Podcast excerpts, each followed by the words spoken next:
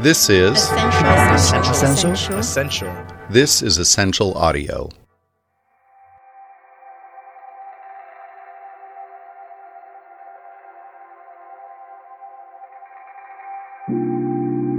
Welcome to the Money Pot. I'm Rachel Morrissey, the executive producer, and I'm here with Sanjib Kalita, our editor in chief. Hey, Sanj. Hey, Rachel. We have a story today that is much more relevant than I'd like it to be as world events are unfolding. Yeah. And as they happen, we are trying to make sure that we tell stories that bring listeners true value. Talking about how financial technology and cybersecurity affect events has always been part of our mission, and now that feels very front and center. But this story precedes everything that is in the forefront of people's minds. Yep, and it has to do with an experiment conducted earlier this year. It was a very extensive exercise that we led, and that we engaged together with 13 finance and treasury ministries, together with international organizations, and we are all focused on speaking on the financial impact and remediation that resulted from a dramatic attack.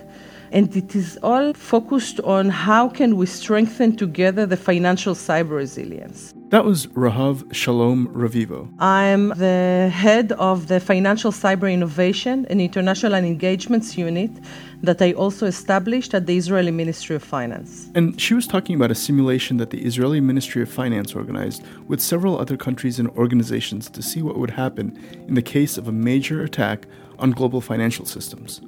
What they found out is just how big of an impact a global financial attack could have.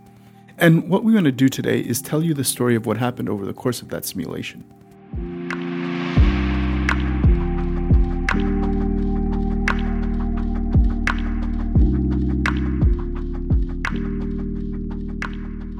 So I gotta ask, how did this all come together? I mean, this seems like a pretty big deal. Getting 13 different global finance ministries to take part is no small feat. Where did this come from? Well, it starts with recognizing the need for it. And Israel has always had a strong focus on cybersecurity and has a real strength here. They've always been particularly good at protecting the military sphere. The Ministry of Finance decided to invest as much in protecting the civilian sphere. And they really stepped up their efforts back in 2014. It actually has an interesting story attached to it. In 2014, uh, the Ministry of Finance has a very, had very big exercise to the entire financial ecosystem that focused on different emergency um, and the problems that occurred, whether it was an earthquake, fire, missile uh, launch, and so on, as part of the exercise. And this very small portion of it was um, suspicious of malicious code in one of a very big uh, key financial institution in Israel. So, this was an attempt to understand the weaknesses and vulnerabilities of their own financial systems to a wide variety of disasters and attacks. But the issue is that our financial systems are becoming more and more inextricably linked. And so it's all very well troubleshooting your own system, but if your neighbor systems has weak points, they're also effectively your own weak points. So, as a matter of course, getting international cooperation to test only makes sense. And beyond that, it's widely agreed that design is 10% creating and 90% testing that creation. So, this troubleshooting is all a part of the process. The difficulty is making those connections to test with your global counterparts. And this difficulty is precisely what bad actors take advantage of, and that's something that Rahav recognized. She could work on testing her own system as rigorously as she can, but that could all be meaningless if she couldn't bring a global community together. Okay, so how do you do that? Well, it took time, a lot of negotiating. Well, it took time, a lot of negotiation and communication. In fact, all in all, it was about 18 months of planning. It was a um, country by country and organization by organization effort. We actually had the fortune to have with us the Treasury and Finance Ministries of, of Austria and Switzerland and Germany, Italy, Netherlands, United Arab Emirates, and of course Israel. I know how tricky it can be just to get government departments within one country talking to one another, let alone more than a dozen countries. Yeah, and even beyond the active participants, there were also large institutions that acted as observers, including the US Treasury, UK Treasury, Thai Ministry of Finance, the International Monetary Fund, the Bank of International Settlements, uh, essentially the central bank of central banks, and the World Bank. So, once all of the active participants had agreed to take part, the pieces were in position. So, what happened next? Well, preparation. 12 months of preparation in the build up to the planned simulation. One year before the simulation, we started the real work with them. The first initial meeting of the steering committee, with ongoing uh, work of different groups focused either on the scenario or dry runs or goals and objectives and so on. And in order to make sure also that the scenario itself is credible, we worked with many uh, financial experts locally, globally, in order to, to focus and to make sure that we are very accurate with the actual implications and financial entities that are being attacked. Rahav knew that these situations are rare. It took a long time to get everyone involved on board, and it is extremely unlikely that you're going to be able to do this again. So they knew they needed to get the most valuable findings from this one event. Okay, so what was the focus? What did they decide to measure?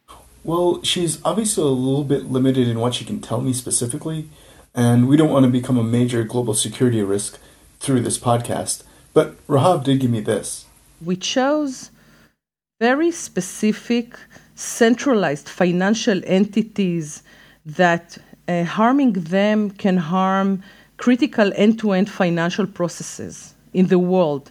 We chose also integrity attacks, where it's not clear whether the data that you see in the database, the transaction that's supposed to happen, the money that you were supposed to receive, whether it was received or not, together with fake news campaigns that we see more in the world, unfortunately, and that can really influence the stability and the public trust. Well, if you'd allow me to speculate a little here, Sanj. Go ahead. So, we know bad players would likely aim at communications first, where there's also a good deal of human error possible, making it a weak point. So that's SWIFT and CIPS and anything used globally for communications between the institutions. And a second target for bad players would be if they use ransomware, spoofing, or tactics similar to those. They're likely to focus on cross border payments because the regulators are largely looking internally at domestic security before they're looking at international security. Basically, they are trying to attack anywhere where trust is high because once you're in the system, it becomes a lot easier to con people who feel secure using those structures. It's actually some pretty scary stuff when you think about it. Well, there's a reason she was able to convince so many people to come to the table. There are some real and scary consequences if these kinds of attacks are possible. Well, yeah, now I'm really rooting for these guys. So, what happens now? Well, they decided that this would be best done in person, and so the plan was to get everyone together in one place. That place was in Dubai at the 2020 Expo in November of 2021, and actually, I was there. Oh, wow. So you witnessed this. You can tell me exactly what happened then. Well, no. Annoyingly, I was even at the Israeli pavilion, but I missed Rahav by a couple of hours. Well, okay, but you can tell me what happened anyway, right? Well, everything was in place. The plan was to have a nerve center at the pavilion and for the simulation to start with everyone in the room together. But as with so many things in the last two years, COVID got in the way. Oh, shoot. The plan was to meet physically in Dubai at the expo in the Israeli pavilion. And I was there like uh, three weeks prior to D Day just to make sure to set up everything together with my team, together with the Ministry of Foreign Affairs, and so on. And the plan was to meet physically, which was a dramatic ability to be able to meet face to face, to exchange idea, to create that better, that collaboration in a much stronger manner. In reality, Omicron variant was introduced to our lives like two and a half weeks before the actual D Day, and we didn't want to change the plans of the program itself. And this is why the entire event was a virtual event where teams connected from different locations in the world In most cases, it was like a team from the same country in one room speaking over virtual platforms and discussing the implication in that manner. Okay, so it didn't happen in Dubai, but it still happened, right? I mean, you've built this up pretty high now. We are talking about global financial security. I mean, the stakes are pretty high. Okay, before you reach for the anti anxiety meds, it did happen. oh, God. yeah, everyone was pretty clear that it needed to happen, and to avoid it being delayed again, it was taken online. So the actual inject started 10 days prior to D-Day. So we had a virtual system in which we sent information and actually fake posts and tweets and alerts to all of the participants for them to see what's going on, uh, what uh, is the new intel that was found out. And none of the information was surprising to anyone. So it, it wasn't an exercise, it wasn't a drill where you don't know what will happen and you need to react. Everything was on the table. Uh, everyone knew in advance the scenario, the implications, and the real outcome was the international discussion between everyone in reality, when we opened D-Day itself, we had a, a movie that was dramatic that listed all of the different happenings. We attacked different entities, different verticals. So it listed what happened 10 days ago, what happened seven days ago, and so on, like a news report. And then the actual D Day uh, itself opened with a, a roundtable discussion on the implications. What does my country do? What do I need from others? How do I collaborate?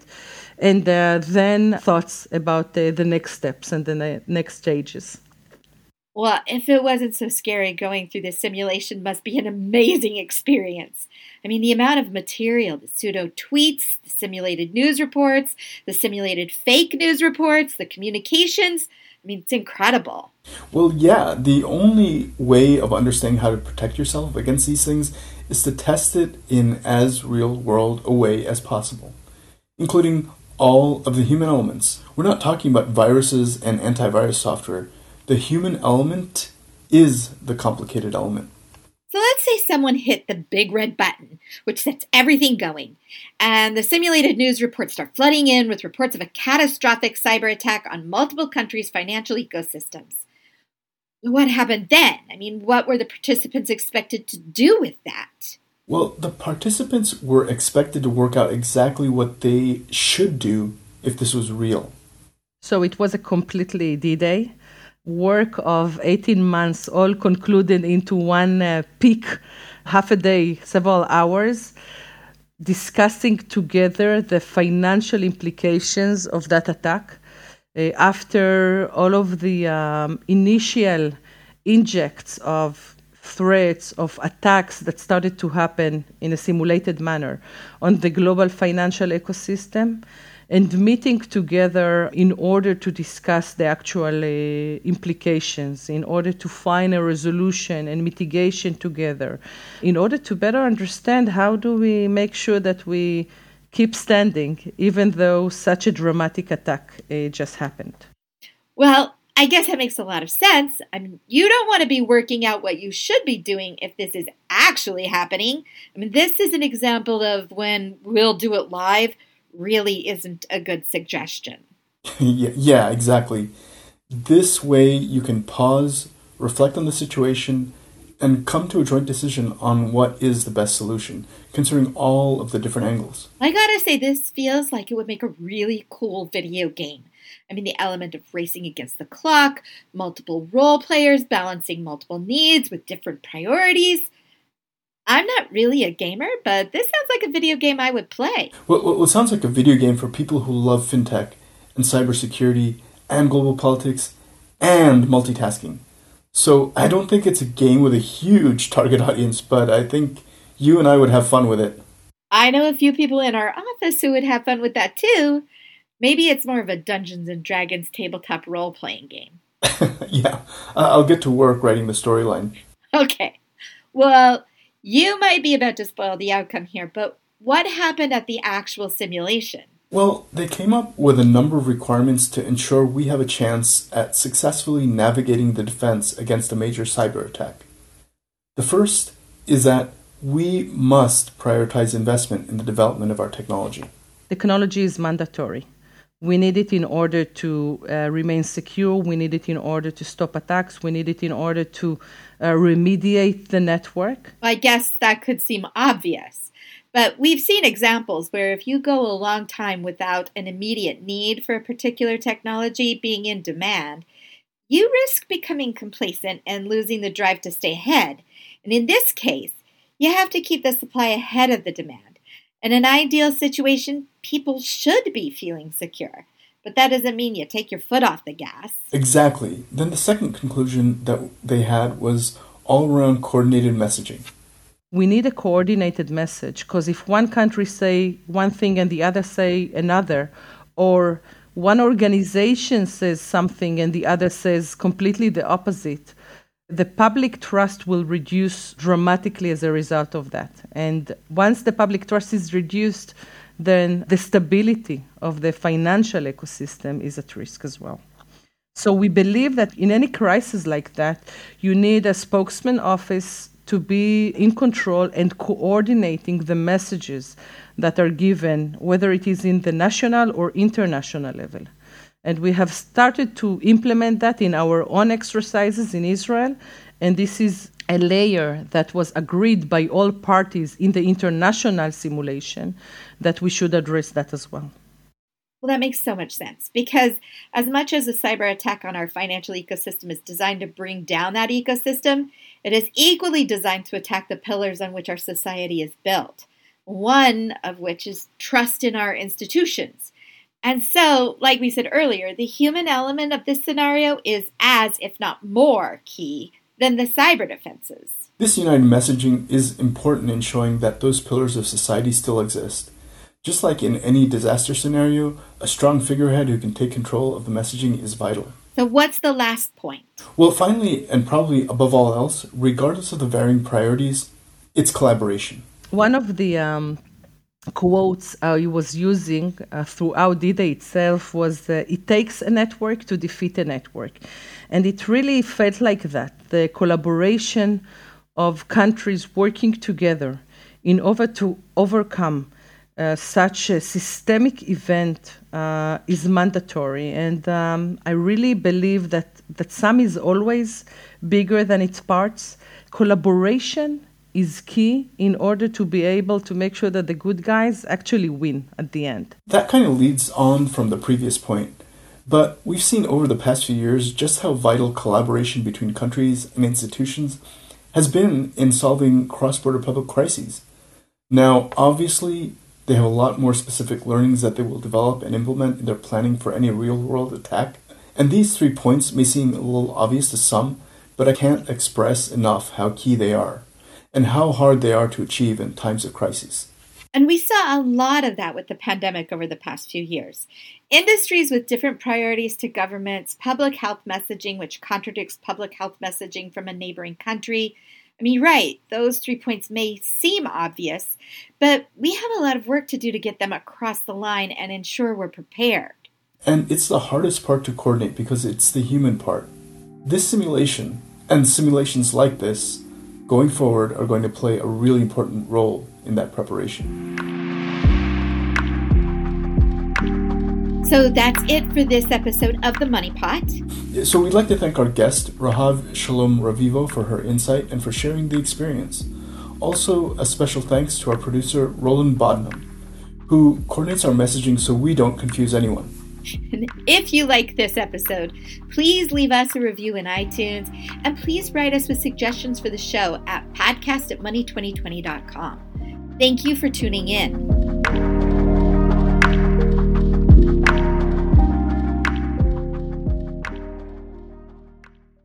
This is Ascential. Ascential. This is Ascential Audio.